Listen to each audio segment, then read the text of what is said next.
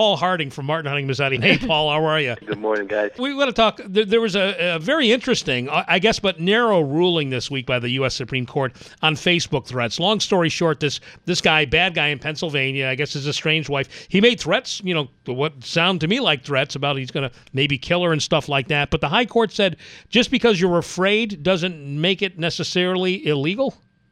Yeah, I'm, I'm glad we got to, to talk about this case again because it's been working its way through, and I think that there was a lot of confusion around it.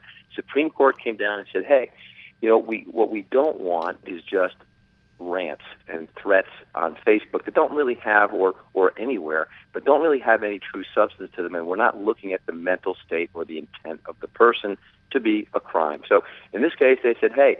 You know, we don't like anything you said, and certainly offensive in any category. But what we need to do is, is, is the jury has to consider the mental state or intent of the person saying it and the circumstances by which they are in a position to even do something. So the Supreme Court doesn't look like they're not soft on crime or soft on, on these type things, but they just don't want this thing to get away from them. So the guy posted there's one way to love you, but a thousand ways to kill you, and that mm-hmm. wasn't considered to be threatening? Well, you know, the, the interesting. Their argument there was that, hey, remember Eminem, the artist, and he always had trouble with his with his wife, and he'd talk about drowning her, and, and they sort of equated it to that. It was just sort of a, a rant. He was just sort of uh, poetic in some regard, I guess. And they found that that although offensive words, that um, his mental state was one of just sort of blowing off steam.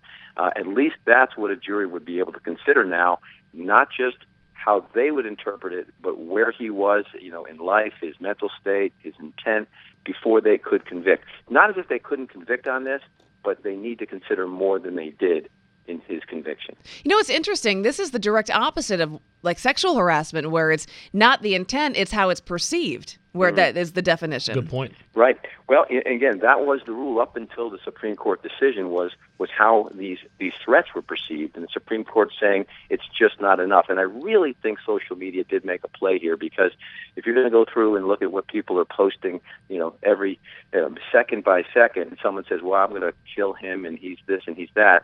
Um, they just didn't want to deal with it, and they wanted the the the, uh, the the juries to to have to dig a little bit deeper than just reading those those words on a on a post or, or even however else they're distributed. Yeah, I get that, and I'm a free speech guy. It just seems to me it's awfully hard to unless unless somebody has a cache of weapons and a you know, map to your house. It's sometimes impossible to determine whether you're serious or not, what, what your intent sure. is, you know. Hey, real yeah. quickly, there was another ruling involving this woman who said she was discriminated against uh, by Abercrombie and Fitch, um, a, a, Muslim woman who showed up for a job interview with a, a black headscarf. What was the finding on that? Once again, the Supreme Court came down sort of where I thought they would. They said, hey, you can't discriminate uh, against someone for uh, their religion, right? We got the Civil Rights Act and, and we got the Constitution there. And but what they did, it was really kind of unique, and it's going to affect employers all over the place. Is that it puts the burden on the employer to sort of ask the, the, the question. She comes in with a headscarf, and you have to say, hey, listen, in this case, Abercrombie said, well, we, we would have let her work. Had we known she wanted to wear it, we just would have had her wear maybe a pastel or, or sort of a covered scarf, was their argument. And the court says, okay, you need to ask those questions, employer. You just can't sit back and, and presuppose things. So uh, they found that, that they uh, did violate the rules, and um, it is a really big day, I guess, for the folks who are going to um, uh, come to the come to a job interview as they are, and not have to hide their religion, hide uh, other parts about them. So, courts are going to find this, uh, I think, consistently now, and I think that we're going to see more and more of these cases pop up. All right, interesting stuff, Paul Harding. Thanks so much, Paul.